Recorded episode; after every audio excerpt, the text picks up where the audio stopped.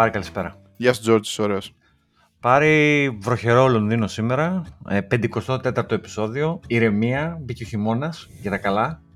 Μπήκε ο χειμώνας. Ανοίγουμε τα καλοριφέρ. Πολεμάμε εδώ με τα μωρά μέσα στο σπίτι. Να τα κρατήσουμε. Ε, ξέρεις, να τα διασκεδάσουμε. Are you entertained ε, που έλεγε και στο Gladiator. Είσαι έτσι του Gladiator. Ακριβώς. Και το attention span είναι εκεί δεκαπέντε είκοσι λεπτά. Έχω, όπως έλεγα και πριν, έχω σήμερα έχω, ε, χρησιμοποιήσει όλα μου τα trick. Έχουμε παίξει με πλαστελίνες, έχουμε ζωγραφίσει, έχουμε παίξει με αξελαροπρόλεμο, έχουμε κάνει το ένα, έχουμε κάνει το άλλο. Δεν ξέρω τώρα, δεν, έχει μείνει, δεν έχουν μείνει και πολλά trick. Έχουμε κάνει τα δωμάτια χαμό με νεροπογιές. Εντάξει, δεν ξέρω. Αρχίζω και απελπίζομαι. Μην απελπίζεις. Για να μην απελπιστείς, θα πω για τα καφεδάκια τα οποία μας έχετε κεράσει τον τελευταίο καιρό. Βοηθάνε, βοηθάνε. Βοηθάνε, παιδιά, τα καφεδάκια, την Ευαγγελία. Ε, δεν, έχω, δεν έχω ονόματα, οπότε ξέρεις, έχω, βλέπω email. Χαρίσεις, για παράδειγμα, κάποιος φίλος μας, μάλλον το επίθετό του λέμε εδώ πέρα. Ε, ο Μάρκος και. Α, ορίστε τώρα, έχω ένα email εδώ. Ντι Μπάτσου. Τώρα Μπατσιούρο μπορεί να είναι μια φίλη μας που μας ακούει. Δεν ξέρω. Πάντως, όποιος κι αν είστε, σας ευχαριστούμε πάρα πολύ για τα καφεδάκια. Τα παίρνουμε, τα εκτιμούμε και σας αγαπάμε. Η φίλος, ναι. Ε, Πάρε. Δυσκολευόμαστε να. μετά. Δυσκολευόμαστε ναι. να βρούμε χρόνο να κάνουμε podcast. Είναι Αυτή δύσκολα τα πράγματα. Είναι δύσκολα τα πράγματα. Αλλά έχουν γίνει κοσμογονικά πράγματα. Ε, νομίζω το elephant in the room ε, αυτή την περίοδο στο τελευταίο έτσι, δράμα που συμβαίνει με όλα αυτά τις, τις απολύσεις και, τις, ε, και όλα αυτά που γίνουν τέλος πάντων είναι ο Έλον ας πούμε και η αγορά της στο Twitter. Δηλαδή ας πούμε ας μην, παρεκ, ας, you know, ας μην αποφεύγουμε αυτό. Θε, θέλω να μου πεις Πάρη πώς το βλέπεις εσύ αυτό που συμβαίνει, δηλαδή πώς, πώς πες μου λίγο τη γνώμη σου, Πάρη. Εγώ ρε φίλε νομίζω ότι όλο αυτό στα μάτια μου είναι λίγο υπερβολικό γενικά. Δηλαδή είναι αυτή η κλασική corporate κατάσταση να πούμε όπου μπλέκονται πο- πολλές στρεβλώσεις μαζί και δημιουργούν μια νέα κατάσταση και μετά όλοι θεωρούν ότι έχει γίνει κάτι κοσμογονικό κτλ. Ε, πολύ, πολύ συντόρος για το τίποτα. Προφανέστατα ναι. Λυπούμαστε για τα τέτοια, λυπούμαστε για τις χαμένες δουλειές, αλλά δεν είναι η πρώτη ή τελευταία. Δηλαδή πριν από αυτούς έχουν χάσει και άλλοι τις, τις δουλειές τους στο Silicon Valley αυτή την εποχή και με τη βουτιά που έχει πάρει όλη η αγορά. Εδώ πέρα μπορεί να χάσουμε και εμείς σε κανένα μήνα τη, τη δουλειά μας στην αγορά του Λονδίνου. Ε, απλά ο κόσμος νομίζω γουστάρει ρε φίλε να ασχολείται με τον Έλον. Οκ, okay, ο Έλον είναι τοξικός, ο Έλον είναι ιδιαίτερος, ο Έλον είναι αντισυμβατικός. Δεν ξέρω εγώ τι και τα λοιπά.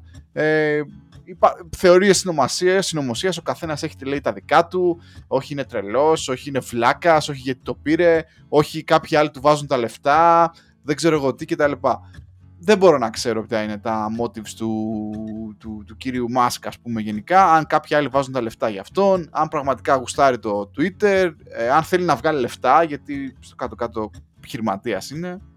Εσύ πώς το βλέπεις, δηλαδή ας το ξεκινήσουμε από αυτό. Γιατί το έκανε όλο αυτό, από ματαιοδοξία ή έχει κάποιο. Ή προσπαθεί να βγάλει λεφτά, ρε φίλε, ή κάποιοι άλλοι χώνουν λεφτά, του χώνουν λεφτά για να πάνε να κάνουν μια κίνηση. Πες μου, ας ξεκινήσουμε από εκεί. Κοίταξε τώρα, αυτό γιατί το έκανε. Ούτε ο ίδιος δεν ξέρω αν ξέρει γιατί το έκανε, έτσι. Ε, νομίζω όταν έχεις τόσο πολλά λεφτά. Ρε Τζόρτζ, τα τέσσερα δισεκατομμύρια κολάτερα έχει βάλει τις ε, μετοχές του στην Tesla και νομίζω ότι δεν θα έχει κάποιο λόγο. Λαγισμένος ο λόγος, έτσι. Ματαιοδοξία, λέμε τώρα. Μα, απλά. Μπορεί. Κοίταξε, εγώ, το, εγώ, εγώ πιστεύω ότι πραγματικά το πιστεύει αυτό που λέει ότι θέλει να φτιάξει, ότι θέλει να κάνει την ανθρωπότητα καλύτερη και ότι θεωρεί ότι το Twitter είναι σε ένα unique σημείο και καλά, ότι αποτελεί, δεν ξέρω, το, το, το, το σημείο στο οποίο γίνεται μια κουβέντα μεταξύ των πολιτικών, του διαφόρου, διαφόρων πολιτικών. Anyway, δηλαδή θεωρώ ότι τα πιστεύει αυτά που λέει. Δεν θεωρώ ότι τα λέει απλά για να τα πει. Ε, και ίσως γι' αυτό το κάνει. Ε, τώρα, αν θα βγάλει κέρδος. Κοίταξε, δυσκολεύομαι να πιστέψω ότι κάποιος κάνει κάτι τέτοιο χωρίς να θέλει τελικά να βγάλει κέρδος, έτσι. Και νομίζω ότι Α, ό, ό, όλα αυτά που γίνονται, γίνονται πολύ απλά γιατί το είπε και ο ίδιος ότι Δεν ξέρω αν είναι αλήθεια αυτό που λέει, αλλά λέει ότι το Twitter λέει χάνει λέει τέσσερα εκατομμύρια τη μέρα. Τώρα, εντάξει, οκ, okay, το παίρνω face value αυτό που είπε ο Έλον, τέσσερα εκατομμύρια, τέσσερα εκατομμύρια, ξέρω εγώ. Ε, προφανώς θέλει να βγάλει κέρδος και προφανώς θα γίνουν απολύσεις και προφανώς. Νομίζω ε, το μεγάλο σοκ με την όλη κατάσταση δεν είναι οι απολύσεις τόσο πολύ, γιατί αν βάλεις κάτω τα νούμερα. Ε, για παράδειγμα, ένα site που λέγεται layoffs.fyi, το οποίο έχει μια μεγάλη λίστα με απολύσεις. Αν βάλεις κάτω αυτά τα νούμερα, θα δεις ότι οι απολύσεις των τελευταίων χρόνων και βάλε είναι τρομακτικές και σε εταιρείες που δεν τις ξέρουμε τόσο πολύ. Δεν λέω ότι είναι αθώες, αλλά τέλος πάντων είναι αυτό που είπες και εσύ ότι συμβαίνει. Αυτό που νομίζω ότι είναι χειρότερο στην προκειμένη περίπτωση, και εκεί νομίζω αρκετοί έχουν αυτό το πρόβλημα, είναι ότι ρε φίλε, χάνεται το decency.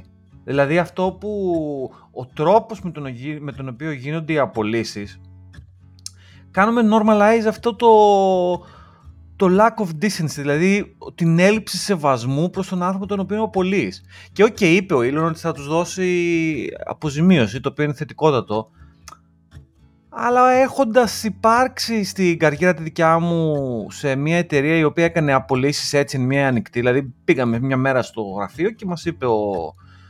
ο σι ι ο, ας πούμε, να κάνουμε όλο μας. Ναι, ο Μάστορας εκεί και επέλυσε δεκαπέντε με είκοσι τοις εκατό, ξέρω εγώ. Εγώ, εγώ επέζησα αυτό το τσεκούρι, αλλά μπορώ να σου πω τι έγινε μετά. Ότι εκεί πέρα ήταν χάλια. Δεν υπήρχε κανένα μοράλ. Ε, ο κόσμος μετά ήταν infinite bleed και αυτό θα συμβεί και στο Twitter, έτσι. Δεν είναι μόνο αυτοί οι τέσσερις χιλιάδες πόσοι ήταν τέλος πάντων που, που φάγανε το τσεκούρι.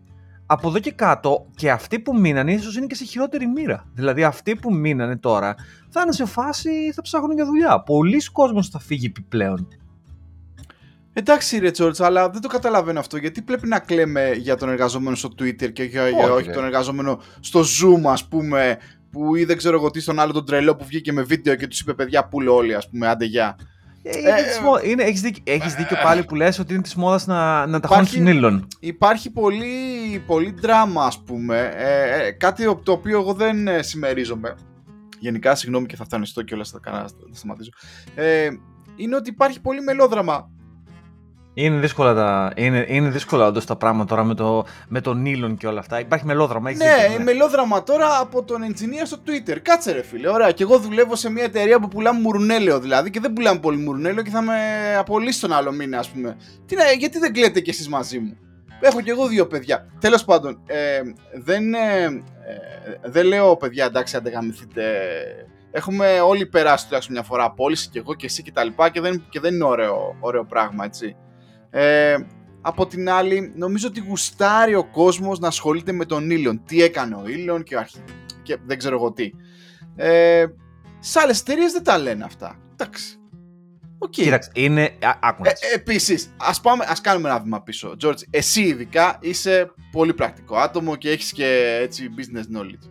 Το μαγαζί, μάλλον έχουμε περάσει σε μια εποχή που όλα αυτά τα μαγαζιά που είναι μπουκωμένα με βι σι fund εδώ και δεκαετίες.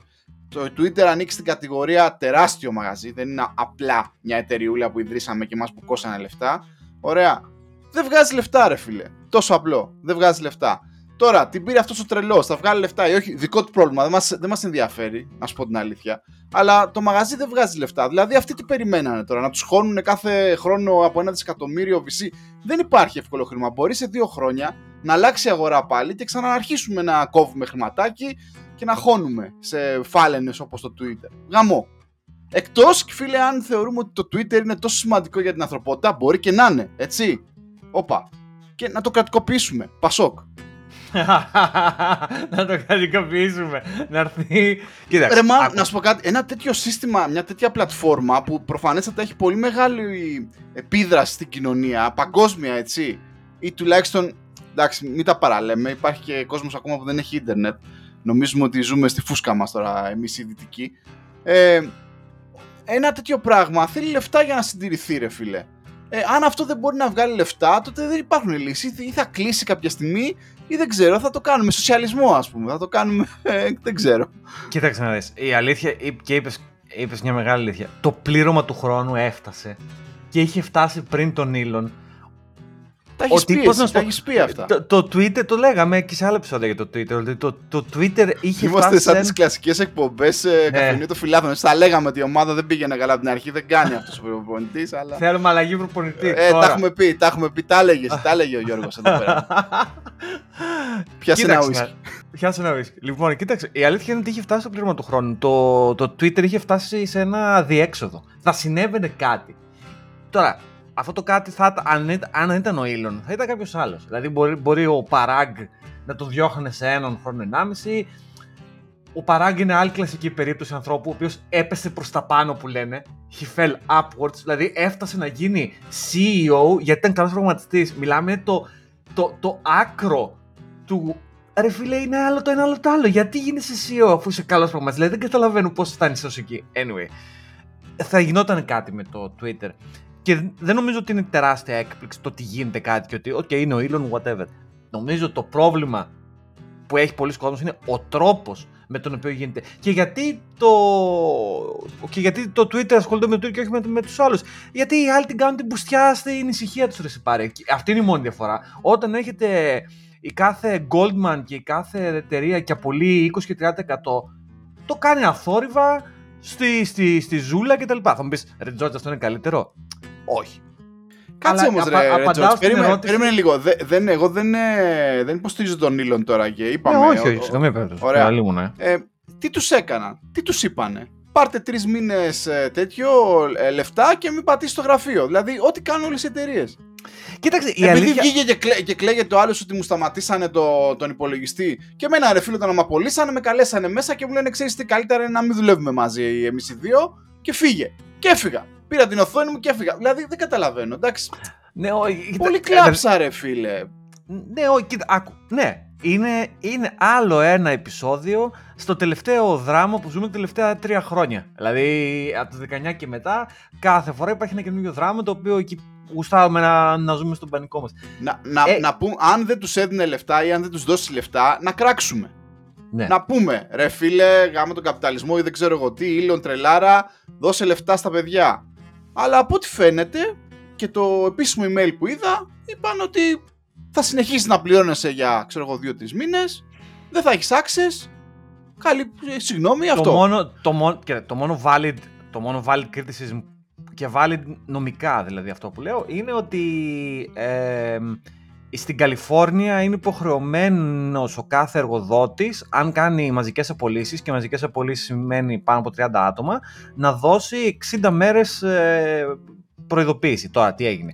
Επειδή ο Έλον δεν έδωσε αυτές τις εξήντα ημέρες προειδοποίηση, τους δίνει τρεις μήνες ουσιαστικά ε, αποζημίωση κτλ. Και, και είναι σαν να ε, τέλος πάντων το καλύπτει. Ε, ναι. Δεν ξέρω νομικά αν θα έχει μπελά, αλλά τέλος πάντων θεωρώ ότι καλύπτοντάς τους τρεις μήνες αποζημίωση και ασφάλεια ζωής που έχουν εκεί στην Αμερική, νομίζω ότι χοντρά ψηλά είναι καλυμμένος. Τώρα, αν βγάλουμε αυτό το δράμα στην άκρη. Ε, γιατί αυτή είναι αυτό που λέει και ο Πάρης, όντως. Έχεις δίκιο, Πάρη. Γιατί κάνουμε έτσι? Εντάξει, κάνουμε έτσι γιατί το συζητάμε στο Twitter και είναι η, Άμπρα. η πλατφόρμα η οποία επηρεάζει. Ναι. Βασικά, γι' αυτό. Δηλαδή, δεν πιστεύω κάποιος που δεν είναι στο Twitter να κάτσει να τρελαίνεται και ιδιαιτέρως. Δηλαδή, οκ. Okay. Ε, τώρα, τι θα γίνει με το Twitter από εδώ και κάτω? Πάρα πολύ καλό ερώτημα. Το Twitter, η αλήθεια είναι ότι κάτι πρέπει να κάνει. Δηλαδή. Ναι, αυτή τη στιγμή δεν είναι επικερδές. Δηλαδή, διαφημίσεις, διαφημίσεις, και okay, αυτά τα οκτώ δολάρια που λέει για το ε, verified. verified status, ναι. Κοίταξε να δεις, αυτό, ε, σε αυτό γκρινιάζουν αυτοί που είναι ήδη verified. Θα πω κάτι που είπε ο Έλον και κάπου θα συμφωνήσω.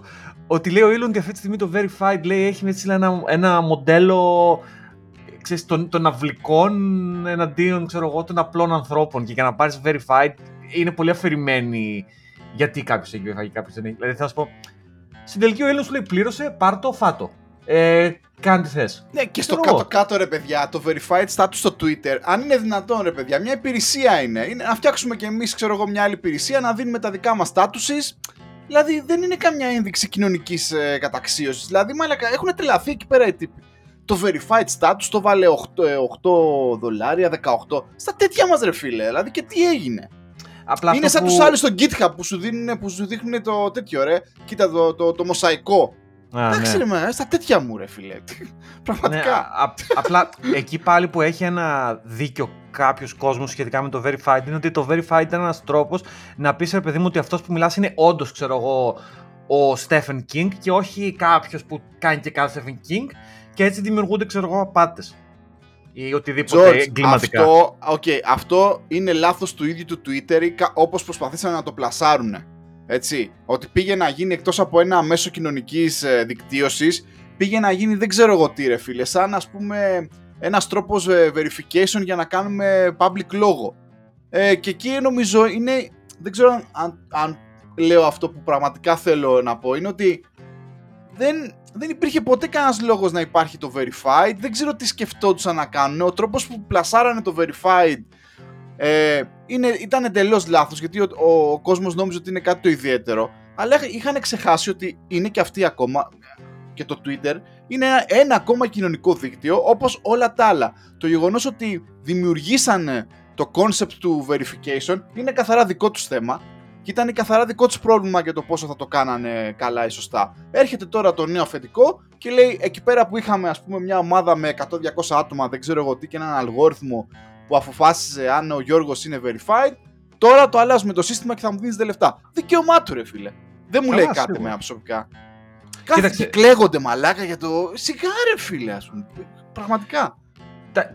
Να πω κάτι που νομίζω ότι είναι το πρόβλημα, καταλαβαίνω τι πας να πεις, αλλά η δικιά μου άποψη είναι το πρόβλημα με το Twitter, είναι ότι στην πραγματικότητα είναι μια στρεβλή συνέχεια των blogs.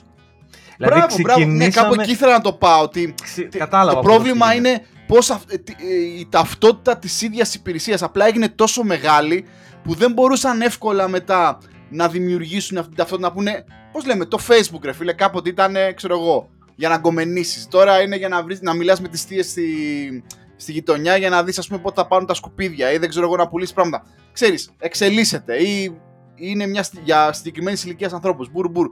Όλα αυτά τα κοινωνικά δίκτυα κάποια στιγμή και μετά γίνονται μεγάλα και αποκτούν και μια ταυτότητα. Το Twitter νομίζω τελικά δεν κατάφερε να αποφασίσει τι θέλει να είναι. Και νομίζω και φαινόταν και σε κάποια ε, email που έχουν γίνει leak μεταξύ του Elon Musk και του Jack Dorsey. Που εγώ τις απόψεις του Elon Musk δεν θα τις πάρω και πολύ σοβαρά, αλλά του, του Jack Dorsey θα τις ψιλοπάρω παρόλο που είναι αντίστοιχα τρελάρας κι αυτός έτσι.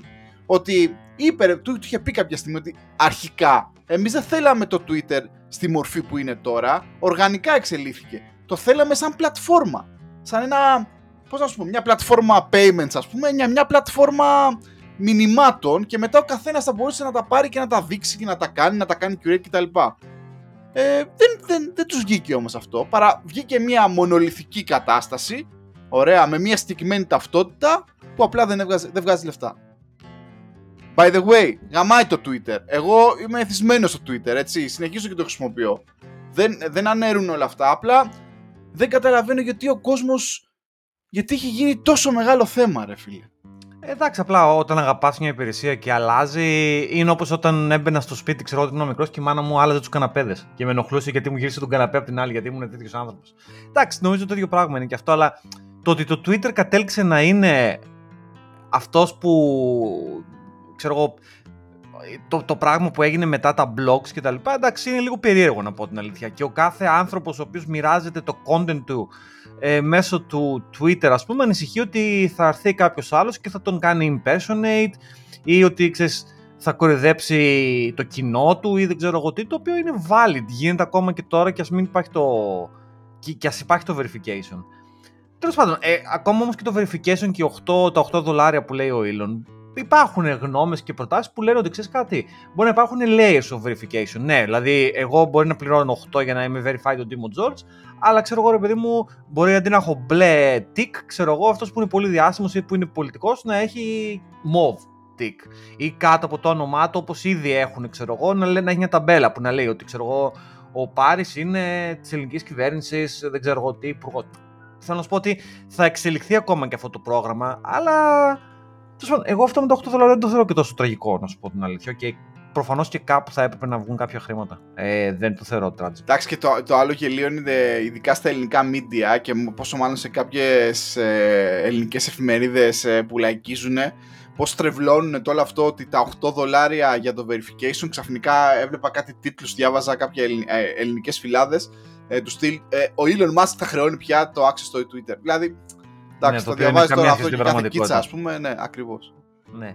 Τέλος πάντων, ε, έγινε αυτό το σούσουρο και αυτός ο χαμός και ήταν, ε, μας ρωτήσαν διάφοροι φίλοι, ξέρω ποια είναι η γνώμη σου κτλ. Όχι ότι έχει κάνει ιδιαίτερη σημασία η γνώμη μας, αλλά γενικά νομίζω ότι ταυτιζόμαστε σε αυτό το θέμα τον Πάρη, ότι πολύ κακό για το τίποτα. Δηλαδή, στην πραγματικότητα, να πω την αλήθεια, με το που ξεφουσκώσει λίγο όλο αυτό το, το σούσουρο με τις απολύσεις, ε, θα ξεχαστούν όλα. Όλα, και... δεν ναι. πιστεύω θα δω μεγάλες αλλαγές. Δηλαδή αυτό που μοιάζει ότι θα φύγει, δεν θα φύγει. Δηλαδή κοίταξε, και εγώ έχω account στο Mastodon, αλλά ρε φίλε είναι δύσχρηστο τώρα. Τι ακορδευόμαστε, είναι δύσχρηστο. Ναι, έχουμε account στο Mastodon, ξαναμπήκαμε και ξαναβάλαμε τα clients. Θα χαρούμε μια, δύο, τρεις μέρες και νομίζω, δεν ξέρω αν μας ακούει βέβαια, ο... ένας, ένα από τα followers μου στο Twitter, ο Γιώργος Αδαμόπουλος, Ε, γράφει πάρα πολύ ωραία, νομίζω το γράφει στο Mastodon και το είδα, ε, ότι, ότι υπάρχει application fatigue, ρε φίλε. Δηλαδή, ναι. άμα είναι θα το κλείσω το Twitter και θα πάω στο Mastodon ή άστα να πάνε. Επίσης, να πούμε ότι το, το μεγάλο ατού του Twitter είναι ότι υπάρχει αυτό το main timeline, έτσι, το οποίο έχει δημιουργήσει βέβαια όλα αυτά τα προβλήματα, είτε με την ταυτότητα, είτε τεχνολογικά ή οτιδήποτε. Πηγαίνοντας τώρα σε ένα approach του Mastodon όπου έχεις ε, συγκεκριμένες ε, κοινότητες διαφορετικούς server που είναι ένα άλλο approach, ε, εσύ ο κλασικός ε, χρήστης του Twitter αισθάνεσαι κάπως αποξενωμένος ή κάπως πρέπει να το δεχτείς αυτό, ότι θα πεις ε, θεματικές κοινότητες που μπορεί τελικά να είναι και καλύτερο, έτσι. Ε, αλλά νομίζω ότι είναι, διαφο- είναι διαφορετικές υπηρεσίες. Δηλαδή, πιο πολύ θα έβλεπα κάποιον να φτιάξει ένα αντίστοιχο Twitter και δεν ξέρω αν υπάρχει κάτι τέτοιο να σου πω την αλήθεια ή δεν ξέρω αν μπορούν να το φτιάξουν. Ε, παρά να πάμε, πάμε όλοι στο Mastodon. Εκτός και αν πούνε ότι ναι, πάμε όλοι στο Mastodon Social, το, το main server, που ξέρω εγώ θα μπουν ξέρω εγώ καμιά δεκαετία εκατομμύρια και μπορεί να κρασάρει μετά. Δεν ξέρω, λέω βλακίες τώρα. Κοίταξε, δεν ξέρω. Το πρόβλημα με το Twitter ήταν ευθύς εξ αρχής ότι ήταν δύσχρηστο. Δηλαδή το Twitter για έναν κανονικό άνθρωπο είναι δύσχρηστο. Ο άλλος δεν καταλαβαίνει εύκολα πώς λειτουργεί το Twitter. Δηλαδή. Για παράδειγμα, θυμάμαι ότι η μάνα μου, βέβαια τώρα η μάνα μου το χρησιμοποιεί πολύ καιρό, αλλά στο, τον πρώτο καιρό, ας πούμε, οι άλλοι άνθρωποι λέγανε, μα, οκ, okay, κάνω ad, ξέρω εγώ, τον Πάρη, πού είναι να τον δω το προφίλ του. Και μετά το εξηγήσω ότι δεν λειτουργεί έτσι, δεν έχει σημασία να πας στο προφίλ του. Ε, μετά στη σελίδα σου λέει ο άλλος, ναι, έκανα ένα post, αλλά δεν το καταλαβαίνω. Και, δηλαδή, πώς πω, το Twitter από μόνο του είναι δύσκολο και γι' αυτό δεν έπιασε και τρελά νούμερα όπως ήταν κάποτε το Facebook και δεν ξέρω εγώ τι. Πόσο μάλλον το Mastodon είναι ακόμα πιο δύσκολο, γιατί βάζεις μέσα στη μέσα αυτό το concept του federation και τους διαφορετικούς server που με κάποιον Ακριβώς. τρόπο μαζεύονται ναι. σε ένα. Δηλαδή δεν θα πω ψέματα, κάποια πράγματα αυτά δε, δε, και εγώ δεν τα δε, και δεν θέλω να καταλάβω, ρε φίλε, στην τελική. Δεν είμαι σε φάση, καλά, όχι. Ας, δηλαδή να πω την αλήθεια, fuck it, ε, ε, fuck it ναι, πραγματικά. Δηλαδή αυτό το τελευταίο καιρό, αυτό που κάπως ξαναέπιασα λιγάκι, θα πω την αλήθεια, είναι το Tumblr. Το οποίο το Tumblr είναι ένα social media κάπως ξεχασμένο, αλλά γιατί το έπιασα? Γιατί θέλω κάπου να βάζω τις φωτογραφίες μου, ρε παιδί μου. Και το Instagram προσπαθεί να γίνει TikTok ε, από τα Lidl και δεν το γουστάρω μία. Και κάπου να βάλω τις φωτογραφίες μου για να τις μοιράζομαι. Και νομίζω ότι αυτό που θα χρησιμοποιήσω για κάποιο καιρό είναι το, το Tumblr. Είναι παράξενο αυτό που λες, έτσι, που το Instagram ξεκίνησε σαν μια υπηρεσία για να μοιράσεις τις φωτογραφίες σου. Μπράβο. Αλλά τελικά... Και τελικά... Ναι. Εντάξει. Ναι, και, αλλά είναι αυτό που είπες και εσύ και με, το, με το Twitter. Οργανικά και ο ανταγωνισμός άλλαξε το περιβάλλον μέσα στο οποίο κινούταν, ας πούμε, το, το Instagram και άλλαξε και αυτό πορεία. Στην αρχή έκανε τρελό focus στα stories, μετά που συνηθίσαμε τα stories, τώρα σε φάση, ok παιδιά, άκυρα και τα stories, άκυρα τις φωτογραφίες, τώρα κάνουμε όλοι, πώς το λέει, moment. Μην, ναι, ναι, ναι, ναι, βίντεος. Βίντεο αυτά, που, σαν το TikTok. Και ο άλλος είναι σε φάση, δεν θέλω, ρε φίλε. Δηλαδή θέλω απλά να μοιράζομαι τη φωτογραφία με το πιτσιρίκι μου, να πούμε, δηλαδή δεν με ενδιαφέρει. Ε, έτσι είναι αυτά. Ε... Πάντως, το παράξενο της υποθέσεως είναι ότι αν κάποιος είχε σκοπό να κάνει ένα καινούριο social media, δεν υπάρχει πιο πρόσφορο έδαφος από αυτό που βρισκόμαστε αυτή τη στιγμή. Δηλαδή ο Jack Dorsey τώρα ξεκινήσει ένα, άλλη, ένα social media, το οποίο το λέει Blue Sky. Δεν ξέρω τι θα είναι, ίσως να είναι αυτό που θα ήθελε να είναι το Twitter, αυτή η πλατφόρμα που λέει ο Πάρης. Μάλλον, πιθανόν. Αλλά η ομοία αλήθεια είναι ότι αν κάποιος ήθελε να κάνει social media, τώρα είναι η καλύτερη εποχή να το κάνει. Ναι. Ε, πιστεύω πάντως ότι δεν θα γίνει κάτι. Θα, σε μια εβδομάδα απλά θα, θα λέμε για τα Χριστούγεννα, ξέρω εγώ, και άλλα πράγματα. εκατό τοις εκατό ναι, το βγάζει. Ναι, ναι. ναι, ή, ή όπως επίσης κάποιο άρθρο, διάβαζα κάποιο άρθρο που έλεγε, λέει, αν είναι καιρός, λέει, το, το Twitter, λέει, να κάνει embrace την πορνογραφία και να ανταγωνιστεί ουσιαστικά το OnlyFans. Το οποίο το OnlyFans είναι μια legit υπηρεσία, μια legit business, η οποία βγάζει πολλά λεφτά και ουσιαστικά είναι πως στην αρχή του ίντερνετ όλοι κάνε πειρατεία εμ πι θρι, τραγούδια και ήρθε κάποια στιγμή η Apple και λέει, παιδιά, οκ, okay, τα πουλάω εγώ, μηδέν ενενήντα εννιά το ένα τραγούδι, και κάπου κυλήθηκε η πειρατεία. Έτσι και η πορνογραφία που ήταν κρυμμένη από εδώ και από εκεί και κατέβασε κτλ. Σκάσανε δύο τρία site και σου λένε, ναι, παιδιά, πορνογραφία, ναι. Είναι στο OnlyFans εδώ πέρα, πληρώνεις το... την κίτσα και την ντούλα και α, δες ό,τι να δεις, και πληρώνονται και αυτοί οι άνθρωποι κανονικά. Πολύ, και πολύ καλύτερη φάση από σε σχέση με άλλα. Δηλαδή, γαμό. Πλήρωσε, δες την κίτσα, αφού γουστάρεις την κίτσα, να βγάλει και η κίτσα λεφτά, να γουστάρεις και εσύ. Και τέλος, ε. και δεν ενοχλούμε κανένα. Ε, μπορεί λέει το Instagram να. Δεν νομίζω το Instagram που λέω, το Twitter. Μπορεί το Twitter να το κάνει αυτό. Δεν νομίζω, δηλαδή δεν ξέρω. Oh, αποκλείεται. Ότι, ότι αποκλεί... Αλλά ότι θα χρειαστεί το Twitter σε επίπεδο προϊόντος, σε product επίπεδο, να βρει να κάνει κάτι ακόμα για να ανεβάσει το engagement και να φέρει μέσα στο μαγαζί περισσότερους πελάτες, παιδιά, είναι δεδομένο. Είτε έχεις το Twitter, είτε έχεις καφέ στη γωνία, κάπως πρέπει να έρθει ο άλλος στο μαγαζί σου. Δεν είναι η ίδια, η ίδια λογική των οικονομικών. Είναι δηλαδή κάπου. Και κάτι πρέπει να κάνεις. Δεν ξέρω, μπορεί ο τύπος να αρχίσει να πουλάει δεδομένα πολύ πιο μαζικά. Μπορεί ήδη να πουλούσαν, μπορεί να αλλάξει το μοντέλο. Έχει, έχει άξιση απίστευτα δεδομένα. Οι διαφημίσεις είναι σίγουρα το νούμερο ένα. Πρέπει να δημιουργήσουν, και εκεί θα κάνουν focus, εργαλεία για διαφημιστές. Το οποίο αυτό προφανώς θα δεν είναι. Ξέρω, δεν είχαν ήδη. Δεν είμαι μέσα, δεν ξέρω εσύ αν έχεις διαβάσει. Δεν είχαν ήδη, ας πούμε, ή νομίζω ότι άργησε όλο αυτό το πράγμα. Ήταν πολύ πρωτόγωνα. Πάρα πάρα, μάλιστα, πάρα okay, πολύ δεν πίσω. Έχω, δε, δε, δεν, είμαι διαχ... δε, δεν είμαι διαφημιστής, δεν έχω εμπλακεί σε μια τέτοια. Υπήρχε μια ομάδα. Μια, μια, μια, μια τέτοια εταιρεία με τόσα λεφτά και τόσο κόσμο τόσα χρόνια να έχει ήδη αναπτύξει infrastructure, business, ας πούμε, για να πουσάρει τέτοια πράγματα. Κάτι, κάτι έχουν, αλλά σε καμία περίπτωση, σε κανένα, ούτε, ούτε καν στο επίπεδο που είναι το Facebook, ας πούμε. Το Facebook είναι πολύ πιο μπροστά, δηλαδή, σε σχέση με το Instagram. Και εκείνη το παράξενο της υποθέσεως. Δηλαδή το Facebook, γιατί μετά το άλλο κι αυτό. Το, ο, άλλη tech προσωπικότητα που γουστάρουμε να κάνουμε dunk είναι το Mark Zuckerberg. Δηλαδή, αυτή τη στιγμή οι δύο προσωπικότητες που γουστάρουμε να κάνουμε dunk είναι τον, τον Elon Musk και τον Mark Zuckerberg. Γιατί, και θα είμαι controversial λίγο τώρα, έτσι. Θα, και θα με συγχωρείτε, παιδιά, θα, τη γνώμη μου λέω, δεν είναι σημασία μεγάλη. Εγώ θεωρώ ότι ο Zuckerberg, κούντος, να σου πω κάτι, είναι λίγο, είναι λίγο εμετικός σαν άνθρωπος όπως τον βλέπω. Δηλαδή, δεν θα επιδιώκα να τον κάνω παρέα. Αλλά κάνει κάτι το οποίο είναι out there. Πόση πιθανότητα έχει να του βγει αυτό το metaverse που κάνει? Λίγες, αυτή τη στιγμή μου φαίνεται σαν δεύτερης ποιότητας Second Life, ας πούμε. Αλλά αν αυτό του βγει, παιδιά, καληνύχτα. Δηλαδή θα είναι ο, ο πρώτος των πρώτων. Οκ, okay. Ξέρεις, δεν ξέρω γιατί τον κάνουμε dunk του Zuckerberg. Ή ας πούμε ακόμα ο Zuckerberg ήταν ο πρώτος ο οποίος κράτησε αυτή το... Από, αν όχι ο πρώτος, από τους πρώτους που κράτησε...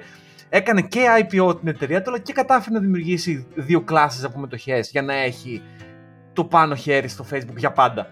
Και το ακολούθησαν και άλλες εταιρείες. Εντάξει, το, το, τον αφήσανε αυτοί που του είχαν δώσει λεφτά να το κάνει, έτσι. Φυσικά, τον δεν αφήσανε είχε... και για πολλά χρόνια τον, τον πηγαίνανε. Έτσι. Ε, δεν ξέρω αν είδες και προχθές ποιος ήταν ένας γνωστός τηλεοπτικός. Ε, στο Εν Μπι Σι δούλευε ένας τύπος που δίνει mm. και καλά ε, συμβουλές ε, για μετοχές και για το χρηματιστήριο στον Ες εντ Πι πεντακόσια που βγήκε και ζήταγε συγγνώμη με τον κόσμο γιατί έλεγε ότι είμαι bull, είμαι bullish με το Facebook εδώ και ένα χρόνο, και όταν πήρε την κατηφόρα έλεγε, παιδιά, sorry, έπρεπε να το είχα δει, είναι delusional ο Zuckerberg και τι κάνει κτλ. Ε, νο, κοίτα, η, ε, εγώ προσωπικά για το, για το Zuckerberg πιστεύω ότι ε, στο συγκεκριμένο κομμάτι είναι delusional. Αυτή είναι η ταπεινή μου άποψη.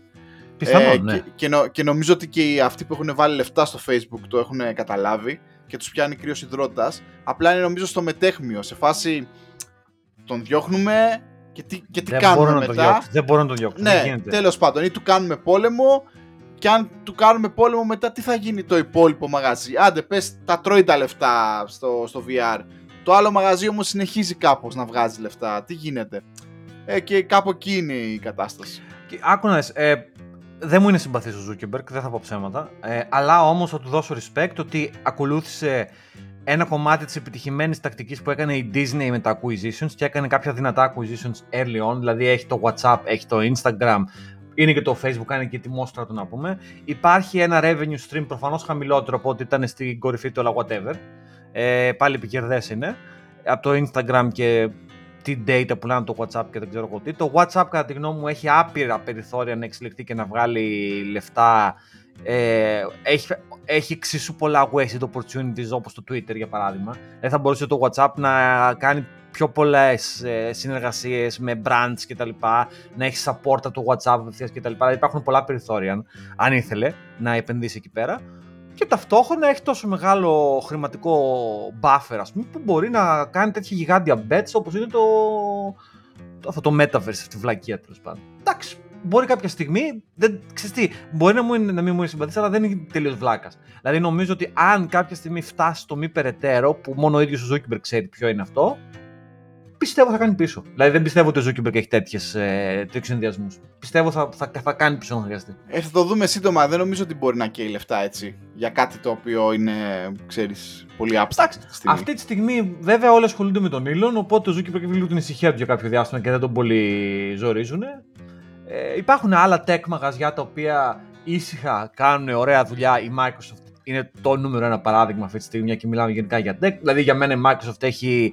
Αυτή τη στιγμή, δεν ξέρω, έχει, έχει τα πιο θετικά, για μένα έχει τα πιο θετικά, έτσι, είμαι θετικός για τη Microsoft, δηλαδή νομίζω ότι κάνει πολύ καλές κινήσεις γενικότερα. Ε, α, για παράδειγμα, αυτό που έχει κάνει η Microsoft με το LinkedIn είναι τρομερό. Γκρινιάζουμε για, τις οκτώ, για τα οκτώ δολάρια του, ε, του Elon για το Twitter και στο LinkedIn αυτοί που είναι recruiters πληρώνουν το κέρατό τους. Μιλάμε για πολλά λεφτά, όχι λίγα. Το χρόνο. Μιλάμε για χιλιάδες τώρα, όχι για εκατοντάδες. Μιλάμε για χιλιάδες. Και κανένας δεν μιλάει. Γιατί, γιατί έτσι, γιατί το, το, το LinkedIn από την αρχή είχε ένα μοντέλο. Καλό, κακό, στραβό. Αυτό ήταν ένα μοντέλο. Δεν υπήρχε κουβέντα. Και, και είχε... η αλήθεια είναι ότι αυτό που λες, ότι μπορεί να, να, να είμαστε σε φάση μ' αρέσει, δεν μ' αρέσει, αλλά τελικά επέζησε. Και είμα, ε, όλοι το χρησιμοποιούμε σαν reference. Ναι. Και όχι το Twitter profile μας ή το GitHub profile μας κτλ. Όλοι LinkedIn. Ναι. Ή τέλος πάντων οι περισσότεροι. Ναι, ναι, μα, μα αυτό είναι. Και το LinkedIn είναι. Και από τότε που το πήρε η Microsoft το LinkedIn, εγώ νομίζω βελτιώθηκε. Εντάξει, και okay, πάρα στην αρχή είναι σε φάση μα μου σου του. Όχι, εγώ νομίζω βελτιώθηκε. Ή ας πούμε, οι άλλα acquisitions που έκανε η Microsoft, πήρε το GitHub. Εντάξει, παιδιά, προφανώς. Δηλαδή το scale με το οποίο χρειάζεται το GitHub, λίγα μαγαζιά είχαν τα μπράτσα να το σηκώσουν και η Microsoft την έβαλε μαγαζιά. Τελευταία δουλεύω στο Azure. Παιδιά, το Azure είναι πάρα πολύ καλό. Δηλαδή, όλοι παίζουμε έι ντάμπλιου ες. Εντάξει, το έι ντάμπλιου ες είναι το πιο δυνατό από όλα, μην κορδευόμαστε. Αλλά μεταξύ του Azure και του Google Cloud, το Azure είναι καλύτερο. Απλά πράγματα. Εγώ έχω είναι δουλέψει πολύ... και Google Cloud και δεν, δεν, μ' αρέσει γενικά. Εντάξει, δεν είναι σαν το έι ντάμπλιου ες προφανέστατα, αλλά δεν έχω δοκιμάσει Azure. Είναι, Azure έχει, είναι έχει βελτιωθεί, γιατί άκουγα, άκουγα τα πριν τρία τέσσερα χρόνια ότι ήταν λίγο toy cloud. Όχι, όχι, εγώ δεν θεωρώ το iCloud. Έχει κάνει κάποιες πολύ έξυπνες κινήσεις όσον αφορά το, data, το database κομμάτι που έχουν. Πώς έχει το έι ντάμπλιου ες, ας πούμε, αυτό το, αυτό το NoSQL το οποίο παίζουν οι πάντες και τα πάντα. Ε, η, η Microsoft έχει το αντίστοιχο δικό του, αλλά αυτή τη μαγιά που έκανε η Microsoft είναι ότι από πάνω από αυτό έχει δύο interfaces που μπορείς να επιλέξεις, ή ένα MongoDB interface ή ένα ε, ες κιου ελ interface που μπορείς να δουλέψεις, το οποίο παίζει με όλα τα υπάρχοντα libraries του κόσμου. Π.χ. το MongoDB ε, interface που έχει, δεν θυμάμαι το όνομα που, που έχει δώσει το Azure τώρα σε αυτή τη βάση, ε, θα, θα μου έρθει. Είναι πανεύκολο. Δηλαδή, εγώ το δικό μου το application, το, αλλά υπάρχει και ες κιου ελ, δηλαδή υπάρχει και το και, και ες κιου ελ interface και παίζει τέλεια. Δηλαδή, είναι αβίαστο. Ή ας πούμε, συνδέεται επειδή έχει το GitHub κιόλας, συνδέει το GitHub repository με τη Microsoft που έχει ένα platform as a service εκεί πέρα και τα τραβάει αυτόματα. Δηλαδή ειδικά ένα node που έχω εγώ και το ρίχνει με τη μία, κάνει με τη μία deploy, με, μόνο με το commit. Πάνε εύκολα πράγματα. Δηλαδή, πολύ εύκολα. Τέλος πάντων, διαφημίζω το Azure. Αλλά θέλω να πω ότι η Microsoft γενικά κάνει καλές κινήσεις. Το playbook τώρα που ακολουθεί το Twitter, για να κλείσω λίγο αυτό που ξεκίνησα, δεν ναι, ναι. φαίνεται πολύ μακριά. Και αυτό που λέει ο Έλον, και να σου πω κάτι. Οκ, okay, συμπαθητικός, συμπαθητικός, είπε, έκανε ένα tweet και λέει yell at me as much as you want, it will still cost eight dollars. Μπούλο. Ναι, χρέωσε το οκτώ δολάρια και ό,τι γίνει. Άσε την εταιρεία να είναι επικερδής και με λιγότερο κόσμο. Γιατί είναι και άλλος θέσιο. Θες να φύγεις, φύγε. Δεν, οι πολλοί χρήστες, αν δεν φέρνουν χρήμα, είναι άκυρο. Καλό δεν κακό είναι. Δηλαδή δεν είναι καλό να έχεις πολλούς χρήστες χωρίς να σου φέρνουν χρήμα. Λυπάμαι που το λέω. Και ναι. Οκ, okay, κάπως πρέπει και το Twitter να επιβιώσει. Κρίμα για το πώς απέλησε τους ανθρώπους. Δεν το θεωρώ ότι ναι. δεν το χειρίστηκε καλά. Τέλος πάντων, ο Έλον τώρα δεν θυμίζεται ότι είναι καλός εργοδότης. Οπότε δεν θα έπρεπε να είναι και τεράστιο surprise αυτό για κανέναν. Και τώρα ε, έκανες μια βαθιά παλιά τώρα σε αυτό που είπες με τους, ε, ε, με τους retail, με τους απλούς χρήστες, ας πούμε. Κάπου μου, μου χτύψεις ένα καμπανάκι με εταιρείες στο financial sector και είχαμε μια συζήτηση πριν μερικές μέρες για το, για το αγαπημένο σου Μάρκους και την Goldman Sachs, η οποία Μπράβο. περνάει εσωτερικά μια κρίση ταυτότητας στο συγκεκριμένο κομμάτι. Προφανές ναι. τα, τα πράγματα δεν πάνε και τόσο καλά, θέλουμε να κάνουμε restructuring και κάποια στιγμή αποφασίσαμε ότι ξέρεις τι, μάγκες, τέλος το πάρτι. Αλλά άρχισε προχθές και μου στέλνεις ένα μήνυμα που, που έλεγε εκεί πέρα η Λεζάντα ότι αυξάνουμε το interest rate. μηδέν κόμμα πέντε τοις εκατό ναι. Ναι, και διαβάζοντας έτσι, κλασικά τους αγαπημένους μας financial time. Τους, τους πληρώνουμε πλέον. Τους πληρώνουμε, ελπίζω κάποια στιγμή να είναι καλή και να, να το μειώσουν αυτό. Λοιπόν, και λέει ότι εσωτερικά αυτοί, οκ, okay, μαζευτήκανε και είπανε παιδιά θα κάνουμε restructuring, θα κόψουμε τώρα τα departments, το, το focus μας πια δεν είναι αυτή, αυτού του είδους. Τα ξέρω εγώ, τα attempts ας πούμε και οι πελάτες και τα λοιπά. Και φανταζόμουν τώρα καθώς διάβαζα το άρθρο, πω πω λέω τι θα γίνεται εκεί μέσα ρε φίλε. Στήσανε ολόκληρο, να το πούμε microbank, δεν ξέρω πώς να το πούμε, από την αρχή ολόκληρο τέτοιο και τώρα ουσιαστικά λένε παιδιά, οκ, okay, κάνουμε, θα το κάνουμε pull items ουσιαστικά, φεύγουμε, γεια. Είναι πολύ ενδιαφέρον. Ε, το Μάρκους και μια, ναι. κάτι, κάτι άλλες εταιρείες, όπως η NatWest έκανε δύο τράπεζες σε κάποια, τη Metal και μια άλλη. Έχω ε, δουλέψει σε μια από αυτές. Που έχει δουλέψει ο Πάρης στη Metal. Άπατα, άπατα, άπατα. άπατα. Αυτά τώρα τι είναι? Αυτά τώρα ήταν μεγάλα τραπεζικά μαγαζιά, τα οποία πήγανε να καβαλήσουν το κύμα του FinTech καθυστερημένα.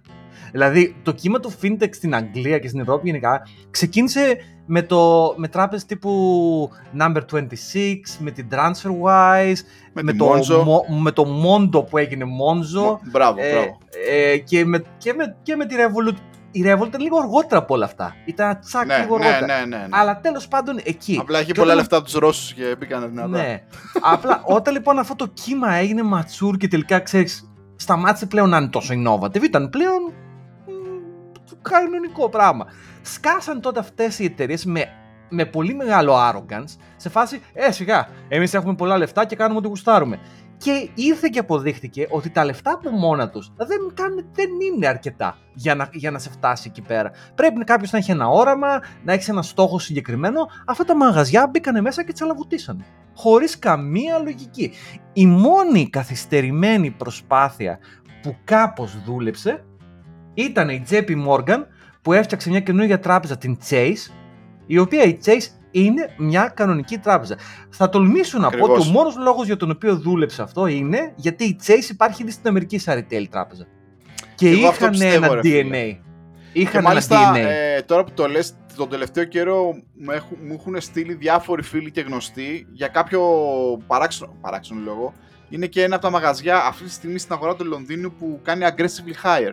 Γιατί ναι, ναι. θέλουν να αυξήσουν την τη πίσνα τους. Θεωρώ βέβαια ότι το Μάρκους ήταν επιτυχημένη προσπάθεια. Πολύ επιτυχημένη. Ένα σκάσμο λεφτά βέβαια. Το κάνανε από την αρχή. Χάνουν λεφτά με το Μάρκους. Δεν είναι το πρόβλημα. Brute force. Brute force πήγανε. Τεχνολογικά ναι. δηλαδή έπαιξε, το φτιάξανε. Πολύ καλά κιόλας. Ναι, από ό,τι λένε. Δεν, είμαι, δεν, δεν πρόλαβα να είμαι τέτοιο πελάτης. Εσύ, Τζορτζ, είσαι. Ναι, ναι, είμαι. Πολύ καλά ε... κιόλας. Και, και από front-end κιόλας δουλειά και από apps κτλ. Κάνανε έξυπνες κινήσεις. Προφανώς και είχαν ταλαντούχους ανθρώπους που ξέραν τι κάνουν. Προφανώς. Δηλαδή κάνε καλή δουλειά. Απλά κάψανε άπειρο χρήμα και αυτό δεν κάνει return στο investment. Γιατί, γιατί και αυτό μίλαγα για τις αλαβουτήματα. Γιατί τι πάει να κάνει το Μάρκος τώρα, και άνοιξε αυτό και άνοιξε έναν καταθετικό λογαριασμό. Δεν φέρνει λεφτά αυτό. Τι liquidity να φέρεις, δηλαδή δεν έχει ανάγκη τα δικά μου εκατό διακόσια το μήνα Goldman Sachs. Δηλαδή αυτό ήταν πολύ μεγάλη επένδυση για φραγκοδίφραγκα πραγματικά. Δηλαδή δεν έφερε. Και μετά δεν κάνανε και τίποτα. Δηλαδή, όχι, okay, έφερε κάποιο κόσμο, απλούς retail ανθρώπους. Και, και μετά τι. Πώς, πώς. Ναι, ναι. Και μετά είχαν, τι. Την, την είχαν δει τη φάση από νωρίς. Ε, δεν ξέρω, μήπως είναι και αυτό τελικά μια άλλη έκφανση της φάσης. Εδώ και δέκα με δεκαπέντε χρόνια υπήρχε τυπωμένο πολύ χαρτί, είχαν τρελαθεί όλοι από τα πολλά λεφτά. Κάποιοι είπαν να τα επενδύσουν και πήκανε και σε. Δηλαδή, παραδοσιακοί οργανισμοί όπως η Goldman Sachs που δεν θα έμπαινε ποτέ σε αυτό το τομέα, είπε εντάξει, έχουμε τόσα λεφτά, ας πούμε και τα λοιπά. Και μόλις αρχίσανε και βλέπαν ότι, OK, τώρα τελειώνει αυτή η εποχή, δεν ξέρω, θα υπάρξει χειμώνας για λίγο και τα λοιπά. Επειδή είναι και risk averse όλοι αυτοί οι οργανισμοί, αρχίσανε και τα παίρναν πίσω. Όχι, παιδιά, σταματήστε και τα λοιπά. Όχι, πάρει το αντίθετο, τι risk averse. Risk prone, ε, ναι. Αυτή και αν Συγγνώμη. Είναι τώρα. Ναι. Αυτή είναι. Πάμε όλα μέσα, δεν είναι. Απλά πιστεύω τίποτα. Νομίζω ήταν. Πήγαν να καβαλήσουν αυτό το, το κύμα του fintech πάρα πολύ αργά. Δηλαδή το κύμα είχε ήδη σκάσει και αυτοί τότε πήγαν να το. Α, ή, ήταν αργά. Απλά το ήταν κύμα αργά. Το fintech έχει, έχει ήδη σκάσει. Και, και, είναι και, είναι και είναι και φανερό εδώ στο Λονδίνο που είναι νομίζω και ίσως από τις καλύτερες αγορές. Ναι, παγκόσμια. Νομίζω είναι. Ναι, ναι, ε, έχει σταματήσει εδώ και καιρό. Δηλαδή, γιατί όλο, δεν όλες... είναι πλέον καινούριο πράγμα το fintech. Σταμάτησε πλέον να είναι καινούριο ναι. πράγμα το fintech. Απλά δηλαδή πλέον έχουν διαμορφώσει συνειδήσεις αυτές οι εταιρείες. Πλέον οι τράπεζες οι παλιές κυνηγάνε να, φτιά... να φτάσουν στο μισό από ότι τα features που προσφέρει το Monzo, που για μένα είναι το καλύτερο ναι, είναι. Retail banking service αυτή τη στιγμή. Η Number είκοσι έξι ε, στην Ευρώπη είναι εξίσου πάρα πολύ καλή και τα λοιπά. Ε, ναι, πάει αυτό, δεν είναι innovative. Τώρα, ξέρεις, το tech είναι λίγο σαν το surfing. Το tech culture είναι λίγο σαν το surf culture. Είμαστε όλοι με τη σανίδα μας κάτω από τη μασχάλη και περιμένουμε να πιάσουμε το επόμενο κύμα. Αυτό είναι. Το κύμα που ήταν fintech, όσοι το πιάσαμε, το πιάσαμε, όσοι το χάσαμε, το χάσαμε. Τώρα είμαστε με τη σανίδα παραμάσχαλα και πασχίζουμε να βρούμε το επόμενο κύμα. Κάποιοι πήγαν εκεί στο web τρία και φάγαν τα μούτρα τους στα βράχια και τέλος πάντων δεν τους λυπάμαι για τρομερά, anyway. Ε, εντάξει, ποιο θα είναι το επόμενο κύμα, δεν το ξέρω. Αυτή τη στιγμή, τα, ό,τι κύματα είναι να σκάσουν, θα σκάσουν μετά από αυτό το recession το οποίο πρόκειται να περάσουμε. Α, θα δούμε τι θα είναι, δεν έχω ιδέα. Ναι, ακριβώς. Ελπίζω να κλάψουν άμα φάμε κι εμείς καμιά πώληση και άλλοι στο Twitter, αλλά δεν νομίζω. Εντάξει, μωρέ, ξέρεις κάτι τώρα, άκου να δεις, οι άνθρωποι. Και αυτοί από το Twitter που χάσαν τις δουλειές τους και το tech ακόμα δεν, δεν πέθανε. Δηλαδή, okay, και να υπάρξει μια περίοδος ε, downturn, και okay, θα πάρεις ένα pay cut, ίσως μπορεί να μετακομίσεις. Δεν λέω ότι είναι ευχάριστα τα πράγματα αυτά, αλλά κάτι θα βρεθεί να κάνεις. Ε, τα, απλά ο τρόπος με τον οποίο γίνεται είναι λίγο δυσάρεστος. Αυτό είναι. Αυτό είναι αλήθεια. Αυτό είναι αλήθεια. Αυτά. Δικάσαμε, το, το, το αναλύσαμε το θέμα. Νομίζω ότι ε, είναι κάπως κουραστικό αυτό. Δηλαδή, κάπως, είναι κουραστικό. Ε, ε, ναι. Ελπίζω είναι να σταματήσει η συζήτηση σιγά σιγά. Ε, δεν θα σταματήσει, γιατί γενικά ο κόσμος γουστάρει ίντριγκα. Ε, ο κόσμος γουστάρει κα, ίντριγκα. Καθώς τα λέγαμε, ρε παιδί μου, έχω το Twitter client ε, ανοιχτό και γράφει ένα, ε, ένας που, που ακολουθώ, ο Στάθης Σημεωνίδης. Με μικρότερο έλλειμμα από το Twitter, οι Ιρλανδικές θηγατρικές της έι άι τζι έκαναν απολύσεις με τον εξής τρόπο. Οι μισές κάρτες εισόδου δεν λειτουργήσαν τη Δευτέρα Α, πρωί. Ναι. Και προφανέστατα ναι. ρε παιδιά, κορπορετήλα δηλαδή. Μα αυτό, αυτό είχε γίνει το δύο χιλιάδες δέκα, ήταν κλασική ιστορία στο Λονδίνο. Στη τζέι πι Morgan οι traders πήγανε τη Δευτέρα και, δεν, δεν έμπαινε, και όσους, όσους δεν έμπαινε η κάρτα έκαναν απολυθεί. Μιλάμε, δεν τους αφήσανε να πάνε στο γραφείο να πάνε. Ε, δεν είναι καινούριο. Όταν αυτά τα κάνανε οι τράπεζες, απλά το είπα από την αρχή. Οι τράπεζες το κάνουν στην πουστιά, στο... δεν έλεγες κανένα τίποτα. Απλά μάθανε σε ένα urban legend από κάποιον. Δηλαδή αυτό. Ο... Η μαλακία του Έλον είναι ότι έχει μεγάλο στόμα. Αυτό είναι η μαλακία του. Αν ο Έλον έκανε αυτά που έκανε, αυτά ακριβώς που έκανε, χωρίς καμία αλλαγή, χωρίς να είχε τόσο μεγάλο στόμα, ε, δε, δε, δε, τίποτα, δεν θα γίνει τίποτα. Δηλαδή, ή ας πούμε ο Μάικλ Ντελ, ας πούμε για τον Μάικλ Ντελ, ο οποίος είναι καρχαρίας. Πήρε την Dell, την έκανε γιγάντια εταιρεία του πουθενά. Την πήγε στο χρηματιστήριο, η Dell πήγε άπατη και ήρθε και την ξανάκανε private. Με τον ίδιο ουσιαστικά απουστροτόπο τρόπο που κάνει ο Elon με, τώρα με το Twitter. Απλά το Delta είναι δικιά του εταιρεία. Σκέψου τώρα να σαν να το έκανε ο Jack Dorsey. Και μπορεί να ήθελε να το κάνει, απλά δεν είχε το, δεν είχε το social capital ο Dorsey να το κάνει. Δηλαδή ο Dorsey με το, με το μεγάλο το μουσ, λες και είναι καθηγητής γιόγκα, να πούμε, σε, στα Πετράλωνα. Εντάξει, προφανώς ποιος θα πάει να, να τον εμπιστευτεί. Ήρθε ο Elon, το έκανε όπως είχε κάνει και ο Mike Lindell. Απλά η διαφορά ποια είναι, ότι ο Mike Lindell δεν πήγε ποτέ σε κανένα Twitter, σε κανένα Facebook να αρχίσει να λέει ε, παπαριές σε φάση ε, έχω βάλει collateral το σπίτι μου. Ναι. και, και μου, μου επιτίθενται, δεν, δεν αγοράζετε λάπτοπ γιατί η Apple ε, μου κλέβει τις ιδέες και... Δεν είπε τίποτα. Πήρε το μαγαζί του και το ξανακάνει. Έκανε execute, execute την πουστιά, κατευθείαν. Ακριβώς, με τιμία. Δεν... Γιατί δεν έκανα πωλήσεις. Έκανε. έκανε. Το ξέρει κανένας. Μίλησε ποτέ κανείς για το που φάγει η έιτς πι και ο... όχι η έιτς πι λέω, η Dell κτλ. Δεν τίποτα κανένας. Έκλεισε ολόκληρα departments. Δηλαδή ήταν στο bare bone servers η Dell, ας πούμε. Έχει ακούσει κανένας τώρα Dell bare bone σε πεθάνε αυτά. Δηλαδή αυτοί κάπου δουλεύαν εκεί πέρα. Πού πήγαν όλοι αυτοί οι άνθρωποι? Σπίτια τους. Πού πήγαν. Ε, δηλαδή, απλά αυτή είναι η διαφορά με, το, με τον Elon. Μιλάει πολύ. Ναι, αυτό. αυτό. Τέλος. Αυτό. Πάρη, θέλω να πω κάτι άλλο πριν σε αφήσουμε. Πάμε, πάμε να αλλάξουμε. Να αλλάξουμε, να αλλάξουμε γιατί το βαρέθηκα από το. Κου, λοιπόν, κουράσαμε. Κου, κουράστηκαμε και εμείς οι ίδιοι. Πω, πω, συγγνώμη. Σώσου μας ακούνε. Είχα ένα μήνυμα. Θα το ξεκινήσω από εκεί. Πάμε. Είχα ένα μήνυμα από τον φίλο μας τον Θέμο τον Κάλλο. Να τον ακούτε, έχει ωραίο podcast. Top δέκα, τον ακούμε. Κάνει Θέμος. Πολύ καλά, μας μαθαίνει φυσική και διάφορα. Θέμο, μας ακούς, γεια. Ε, αλλά. Μου στέλνει μήνυμα ο Θέμος και μου λέει George, έχουμε λέει το ακριβώς αντίθετο γούστο σε σειρές. Να μου λες λέει τι, δε σ' αρέ... τι σ' αρέσει για να μην το βλέπω. Οκ, okay, Θέμος, εδώ είμαστε, θα το συζητήσουμε και στο podcast. Ξεκίνησα και έβλεπα και πλήρωσα μάλιστα και δεκαπέντε λίρες το τρίμηνο, γιατί είχε μια προσφορά, στο Now τι βι στην Αγγλία. Για να δω νόμιμα, θέλω να το πω, να δω νόμιμα το House of the Dragon. Ωραία. Και επίσης το Now τι βι στην Αγγλία έχει και κάτι σειρές από το έιτς μπι ο παλιές. Οπότε λέω, ε, δεκαπέντε λίρες το τρίμηνο είναι. Θα έρθει και το αγαπημένο μου video game που είναι The Last of Us το Γενάρη στο έιτς μπι ο. Οπότε θα τα βγάλει τα δεκαπέντε λίρια αυτή, αυτή η συνδρομή. Ας το πάρω. Το παίρνω και ξεκινάω και βλέπω τα πρώτα δύο επεισόδια του House of the Dragon. Ρε εσύ Πάρη, τι μιζέρια είναι αυτή. Τι, τι με το ζόρι να, να πάει λίγο παρακάτω η πλοκή με αυτόν τον αντιπαθητικό. Και καλά Ταργάριεν εκεί με το μακρύ μαλλί και την άλλη την πιτσιρίκα που να... Πω, πω, μιλάμε μια ώρα αργή πλοκή. Χάλια. Οκ, okay, θα το δω γιατί το πλήρωσα. Δεν και είναι άρεσε. εφτά επεισόδια. Εμένα μου, άρε... Εμένα μου άρεσε ρε φίλε. Δύο ε, επεισόδια το... έχω δει. Κοίτα, ήσουν ο οπαδός του Game of Thrones. Πολύ. Πολύ, πάρα. α, ήσουν. Ναι. Ναι, τα χαπτά λέγαμε. Τότε απλά επειδή έχουν περάσει καιρός και ξέρεις ναι. Πώς κάνω... Ναι. Ήταν μια τίμια... Όχι ούτε μόνο τίμια, ήταν μια πολύ καλή προσπάθεια. Δεν, δεν, δεν ταρακουνήσανε πολύ το κοινό. Εντάξει, μπορεί το... η ιστορία να μην σ' αρέσει, μπορεί το, αδικό, το cast. Το αδικό, μπορεί να πηγαίνει λίγο αργά και, και με ταλαιπωρεί λίγο αυτή. Καλά αυτό... ναι, και θα, θα πάει νομίζω μέχρι τη μέση και μετά ανεβαίνει η σεζόν, αλλά οκ okay, ρε παιδί μου, προφανές τα πρώτη του σεζόν είναι ή οτιδήποτε.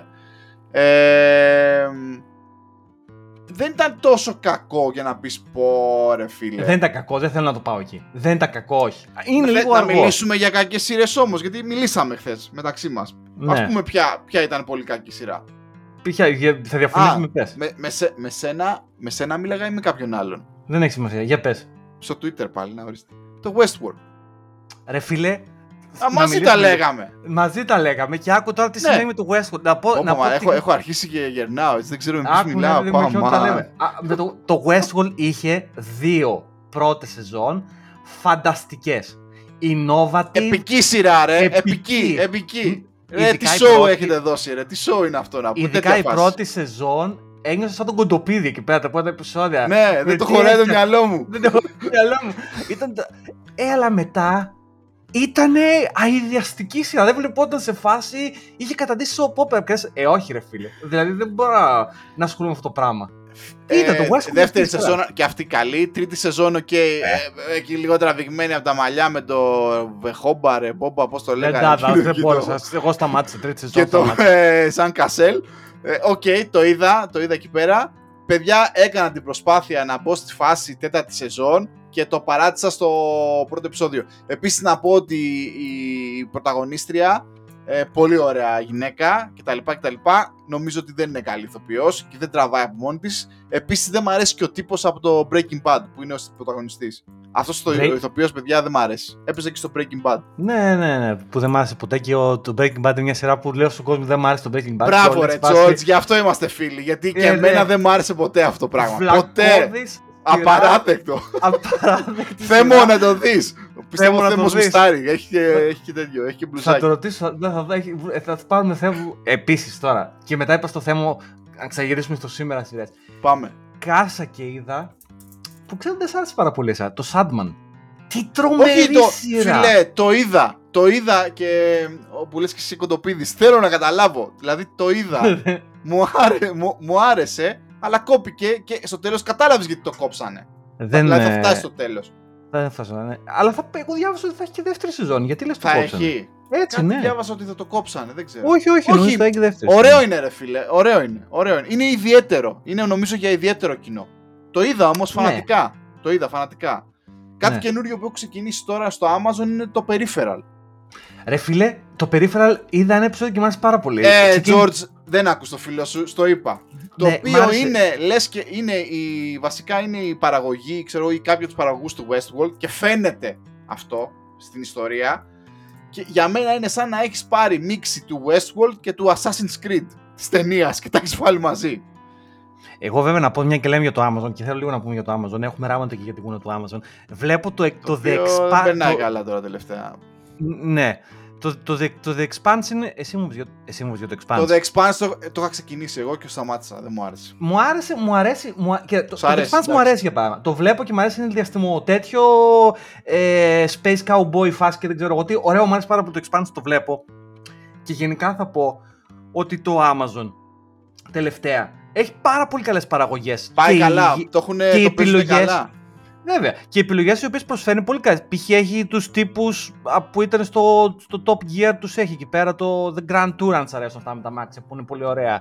Ε, το, το The Expanse που λέγαμε, το, το Rings of Power. Ε... Να σου πω, η σειρά με το, στην Αγγλία εδώ πέρα που μου την είχες πει εσύ και την είδαμε με, τον, με, με το, το, τους αστυνομικούς στην εμ άι φάιβ.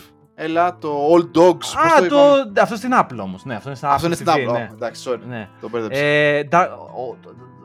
Dark Horse, όχι, Old Horses, Dark, κάπως τέσσερα, κάτι ωραία τέτοιο. Σειρά, ναι, anyway, πολύ καλή σειρά. Ε, αλλά θέλω να πω το εξής, ρε παιδιά στην Amazon, τι το χειρότερο γιου άι στο web ever, δύσχρηστο site για να πά, πρώτα απ' όλα, πρώτον και κύριον, δεν έχει ένα γιου αρ ελ για να πας στο Prime Video. Ποιο είναι αυτό το κόλλο γιου αρ ελ, δηλαδή θα περίμενε κάποιος να πατήσεις video.amazon τελεία com και να σε πάει στο Amazon Prime Video, όχι.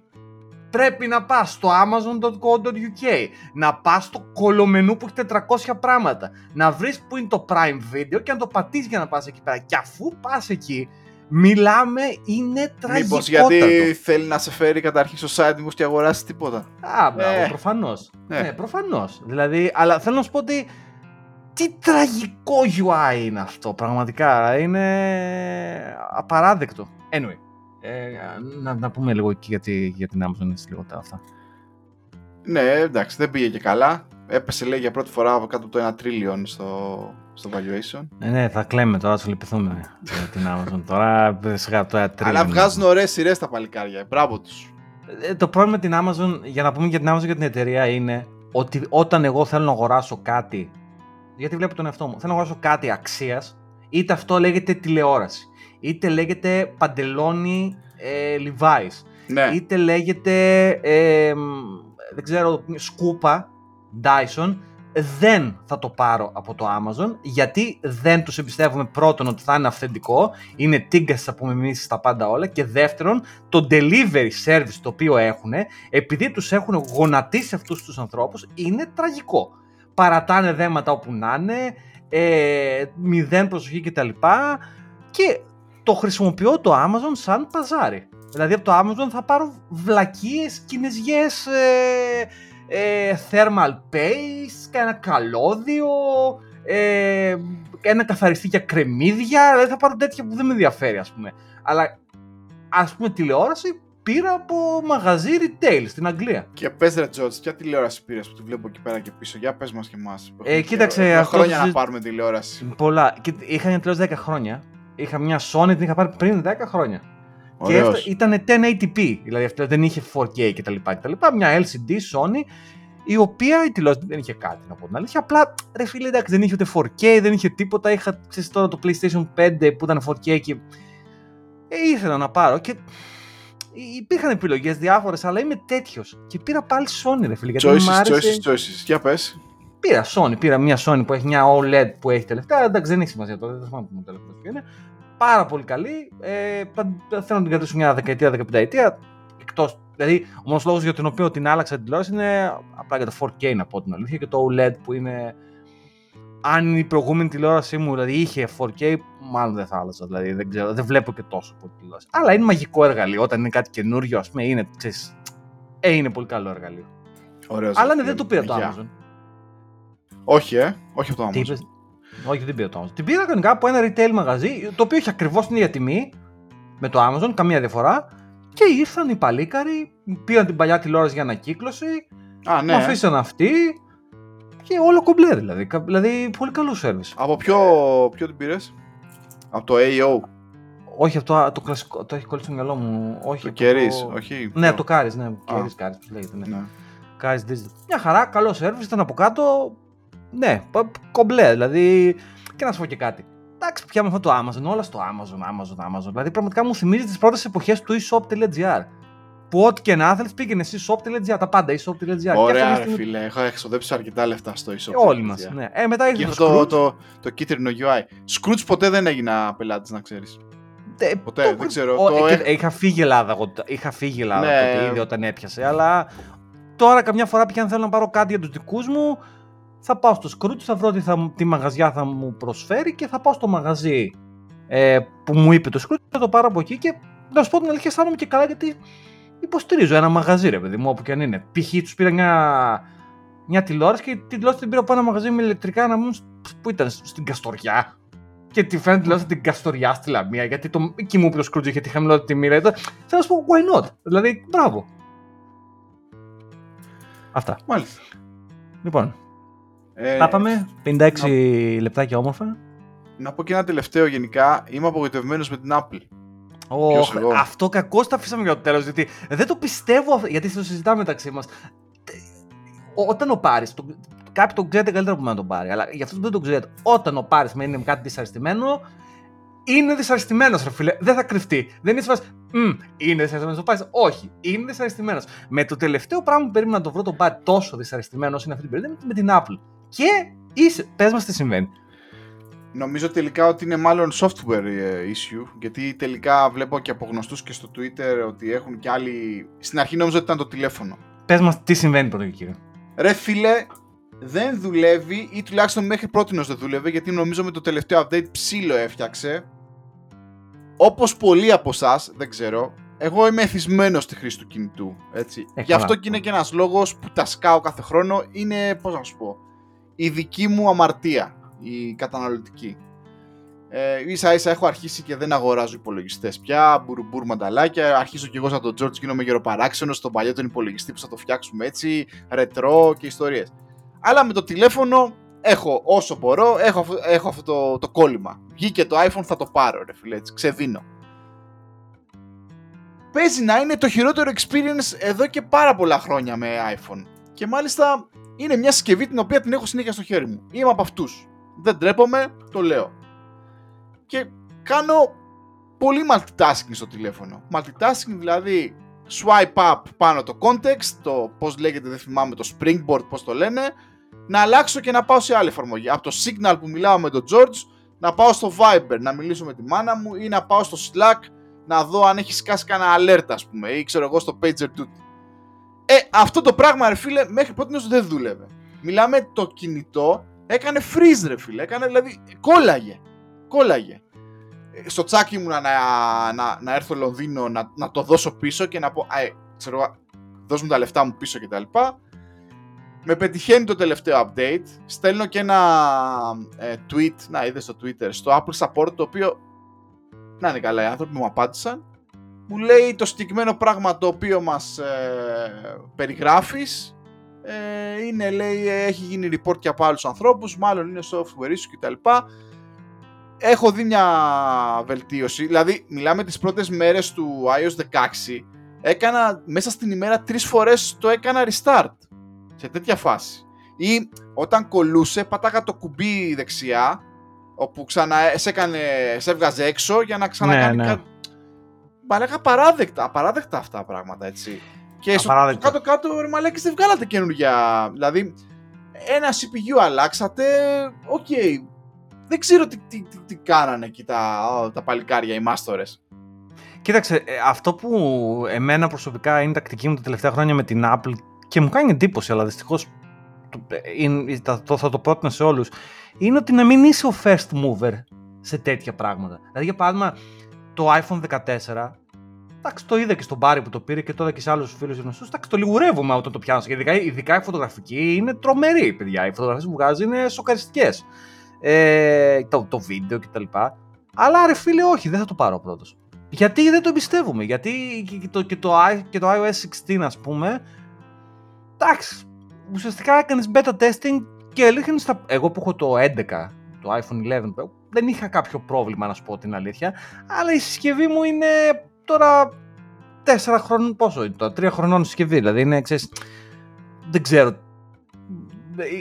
ίσως να είναι πιο τεσταρισμένη για την Apple, μάλλον, δεν ξέρω τι, αλλά το κάνω αυτό και με, και με τον υπολογιστή. Όταν βγαίνει καινούριο macOS, ας πούμε, δεν το βάζω την πρώτη μέρα, εντάξει, ειδικά στη δουλειά στο πι σι, στο δικό μου, ε, δεν είναι πολύ σημασία, το έβαλα με τη μία. Ε, Εντάξει, δυστυχώς η Apple. Ε... Και το χειρότερο, ξέρεις, το εφιάλτη, ξέρεις ποιο είναι. Αν πάει τόσο κατά διαόλου, δεν... τι επιλογή έχεις να πας στο Android. Εκεί να δεις. Ρε φίλε, αυτό ήθελα να σου πω. Τελικά πόσο ότι είναι άσχημο τελικά να, να υπάρχει ολιγοπόλιο. Βέβαια. Ε, δηλαδή ότι. Ναι, αν αρχίσει η Apple και τα. Και είναι sloppy που λέμε κι εμείς στον κόσμο μας. Ε, σίγουρα, εντάξει, δεν είμαστε μαλάκες. Άμα α, δίνουμε τα λεφτά μας κάπου αλλού. Να πάρω Samsung κτλ. Ε, αλλά λες, πω ρε φίλε, τώρα να πάω πίσω στο, πίσω, στο Andro, Android που λένε και κάποιοι κτλ. Δεν υπάρχει ο τρίτος δρόμος. Ναι, δεν υπάρχει τρίτος δρόμος. Ναι. Οπότε εντάξει, δεν ξέρω. Υπάρχουν κάτι νης Ε, συστήματα open source που βασίζονται όλα στο Android και τα λοιπά. Τώρα κομπινγκορεύουμε. Εδώ παλεύουμε να κάνουμε το Linux στο desktop, να πούμε πραγματικότητα. Τώρα, να πω για Linux τώρα. Έχω ένα desktop στο οποίο είχα δύο σκληρούς. Ένα σκληρό έχω Windows και στον άλλο έχω Linux. Και πήγα και χάλασα το Master Boot Record και στους δύο σκληρούς τώρα. Και πρέπει να βρω πατέντα να φτιάξω το Master Boot Record για τα Windows. Και δεν έχω καμία διάθεση να ασχοληθώ. Δηλαδή πραγματικά. Μου φαίνεται θα φάει φορμάτ όπως είναι. Ε, φορμάτ, ρε, φορμάτ. Ναι. Ε, υπάρχει τρόπος να φτιαχτεί, απλά εγώ δεν θα μας πω να κάνω σχολείο. Τέλος πάντων.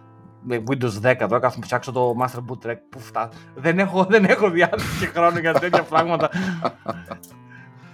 Αυτά. Λοιπόν, λοιπόν, αυτά. Να πούμε ότι την άλλη Κυριακή έχουμε ραντεβού, George. Ναι, έχουμε και πρώτη φορά ο Πάρης μετά από καιρό θα έχω πάρει άδεια από την ναι. οικογένεια. Ναι. Θα πάω για καφέ μόνος. Θα ε, έχουμε mandate. Τι, έχουμε, τι έχουμε, ναι. Θα πάμε στο τέτοιο, στο London Gaming. Ε, πώς το λένε, πώς το λένε, London Gaming Festival. London Gaming Festival, έτσι το λένε. Νομίζω. Ε? Ναι.